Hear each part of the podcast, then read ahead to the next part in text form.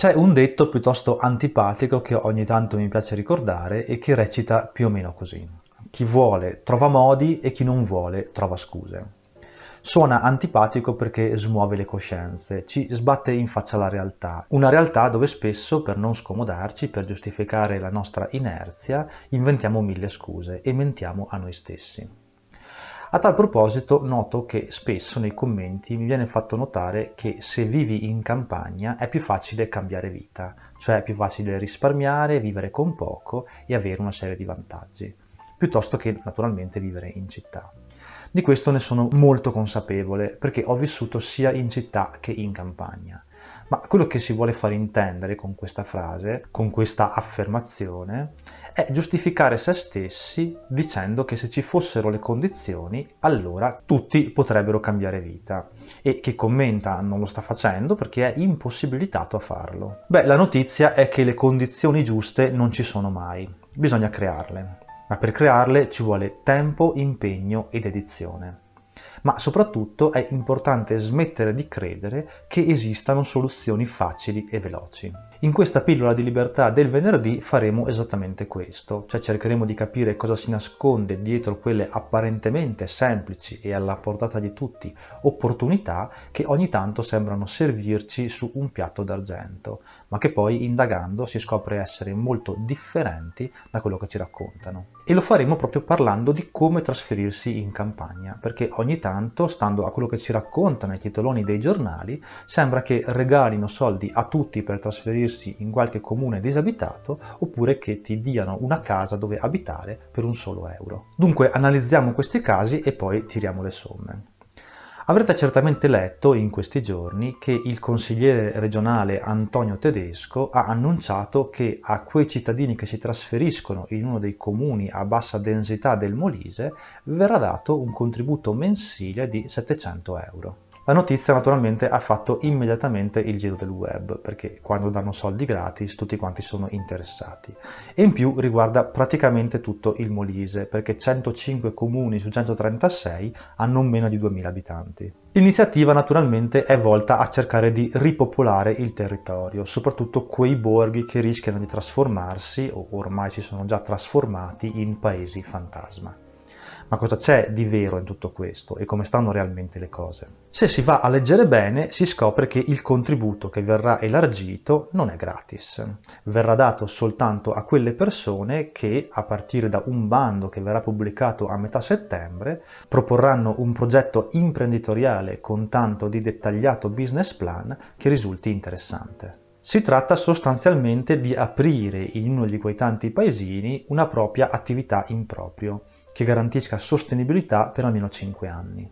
Detto questo, chiunque di voi abbia fatto l'imprenditore sa molto bene che aprire un'attività in un luogo praticamente deserto è estremamente rischioso e complicato. È una sfida importante e Oltretutto, 700 euro al mese di contributi in questo caso sono spiccioli. Sappiamo bene che 700 euro al mese non sono sufficienti per mantenere nemmeno a regime un'attività in proprio, perché di solito queste attività richiedono importanti flussi di denaro e poi il pagamento delle tasse ma poi per avviare un'attività serve un capitale iniziale, che naturalmente dovremo mettere di nostra tasca, ma soprattutto aprendo un'attività in una zona praticamente disabitata non possiamo pensare di sostenerci aprendo un negozietto di alimentari o un parrucchiere Qui si tratta di aprire attività di più ampio respiro, come aziende agricole oppure fattorie didattiche, che abbiano una distribuzione o un richiamo ad ampio raggio. Questo rende ancora più evidente come i progetti che verranno accettati probabilmente saranno quelli che richiederanno anche un apporto, un contributo in denaro iniziale di propria tasca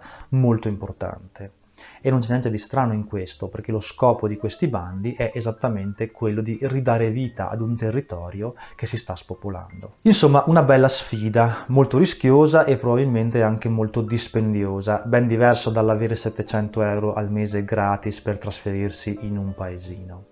Dico rischiosa perché questi progetti devono avere una durata minima di 5 anni ed è molto probabile, ma questo poi lo vedremo nel bando, che se l'attività non si riesce ad autosostenere per quel tempo, il contributo dovrà essere restituito. Quello che ad oggi non è dato sapersi è l'ammontare totale del capitale che viene messo a disposizione di questo progetto. Si vocifera sia intorno al milione di euro e quindi facendo due conti, 700 euro al mese per 12 mesi per 5 anni dovrebbero dare spazio al massimo ad una ventina di progetti. Questo naturalmente avvalora ancora di più la tesi secondo la quale verrà dato spazio a quei progetti di grandi dimensioni che richiedono un capitale iniziale importante e distrugge un po' il sogno di tutti coloro che pensavano di potersi trasferire in Molise e iniziare lì senza soldi una nuova vita. C'è poi il progetto Case a un euro, di cui avrete certamente sentito parlare perché i giornali a questa notizia hanno dato ampio risalto. Di cosa si tratta? In alcuni comuni d'Italia pare che per un solo euro ti diano una casa in cui andare a vivere e anche in questo caso naturalmente lo scopo dell'operazione è quello di ripopolare i comuni fantasma. Sul sito web dedicato possiamo trovare le zone d'Italia, i paesini che sono coinvolti nel progetto e quindi concretizzare il nostro sogno di andare a vivere da qualche parte senza spendere niente. Peccato che anche in questo caso le cose non stiano esattamente come ce le raccontano. Innanzitutto le spese notarili, le volture e l'accatastamento sono a carico di chi acquista, quindi si parla di qualche centinaio se non migliaio di euro iniziali ma poi le abitazioni coinvolte sono solo case che necessitano di ristrutturazione e questa ristrutturazione è obbligatoria in alcuni casi deve essere anche eseguita entro un anno dal rogito.